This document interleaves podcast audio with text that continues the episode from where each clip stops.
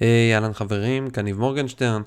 אה, היום לימדתי את הילדים שלי מה זה IoT, האינטרנט של הדברים, וכל כך התרגשתי מזה, והיה לי כל כך מגניב, שהחלטתי לכתוב על זה איזשהו בלוג. ואז אמרתי לעצמי, רגע, לא מזמן קנית מיקרופון מגניב, אז אולי uh, תנצל את ההזדמנות הזאתי להפוך את הבלוג פוסט הזה ל... לא יודע, לבלוג טו גו או משהו כזה, שיהיה למי שיותר קל, נוח ומהיר uh, לשמוע במקום לקרוא, שתהיה לו את ההזדמנות הזאתי. אז בואו נראה, ניסיון ראשון, נשמח לשמוע מה אתם חושבים גם uh, אחרי זה, זה נוח, זה לא נוח, נשמע טוב, נשמע רע. Uh, אתם מעדיפים לקרוא, אין לי מושג, מי שרוצה, שיכתוב לי בתגובות, שיכתוב לי במייל, uh, מה שנוח לכם. אז זה נקרא ילדים ממציאים בעולם האינטרנט של הדברים. כושר ההמצאה של תלמידים לא מפסיק להפתיע אותי. היום, כשלימדתי את הכיתות שלי מה זה The Internet of, Internet of Things, האינטרנט של הדברים, התחלנו בכלל ממה זה מחשב. כך שהיום מחשב זה כבר מזמן לא רק לפטופ או הקופסה הגדולה בכיתה או בבית, אלא מחשבים נמצאים בכל דבר סביבנו. הם בטלפונים, טאבלטים, אבל הם גם בשעונים והם אפילו באסלות. לימדתי אותם שאינטרנט של הדברים זה חיבור בין חפצים פיזיים או דברים לבין חיישנים ורכיבי אלקטרוניקה. ואז נתתי להם את האתגר היומי. אמרתי להם, תמציאו המצאות חדשות של האינטרנט של הדברים. אתם לא מאמינים איזה המצאות הם המציאו. היה חלון עם חיישן ריחות. אם יש ריח לא טוב בחדר, הוא פותח אוטומטית את החלון, ואם יש ריח רע בחוץ, אז הוא סוגר אותו. בעקבות זה דיברנו על גזים תוך ביתיים, ואיך חיישן שכזה יכול לפתור את הבעיה הזאת. העלינו רעיונות של רגע, מה קורה אם יש גשם? התחלנו לתקוף ככה קצת את הרעיון. המציאו תיקים חיישנים, שיודעים להגיד מה התכולה של התיק, והאם היא תואמת את מה שצריך לבית הספר ליום למחרת.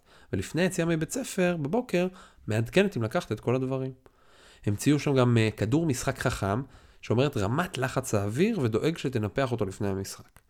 העלו רעיון של מעיל חכם עם חיישנים שמודדים לחץ אוויר וטמפרטורה, ומזהים אם יש בסביבה שלך צפי לגשם, ואם כן, אז תוכל להיכנס למחסה או לפתוח מטריה.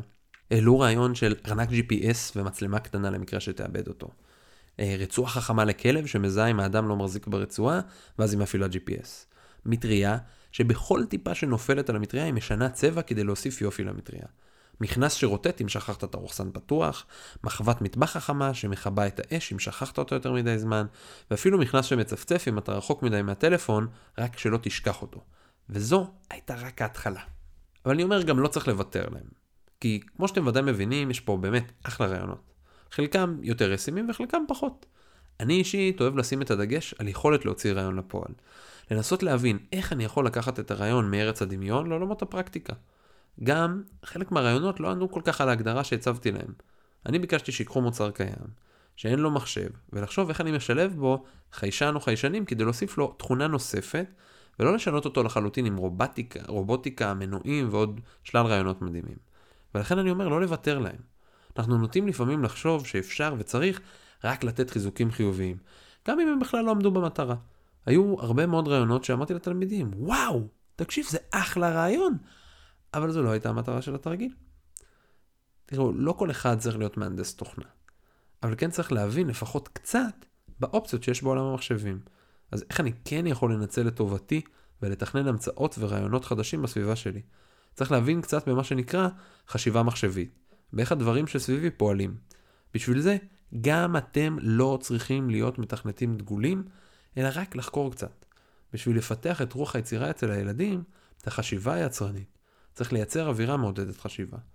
אווירה שבה הילדים מרגישים פתוחים, שהם יכולים לשוחח, להגיד את אשר על ליבם, ולהוריד את המתח שיש פעמים רבות בכיתות. בשיעורים האלה אני דואג שיהיה כמה שפחות חלקים שבהם אני מדבר והם מקשיבים, כמה שפחות אני צודק ואתם טועים, ואני אומר להם כל הזמן, תראו, אני טועה חמש פעמים לפני שאני אוכל ארוחת בוקר. וזה בסדר גמור, אין לי את כל התשובות. ושאין לי תשובה, אני הולך לבדוק. אז אני מקווה ממש שנהניתם. אם יש לכם איזשהו רעיון, תגובה, משהו שאתם רוצים להגיד לי בעקבות זה, נהניתם מהרעיון שזה מוקלט, לא נהניתם מהרעיון שזה מוקלט, אני פה בשבילכם, אה, ונתראה בפעם הבאה.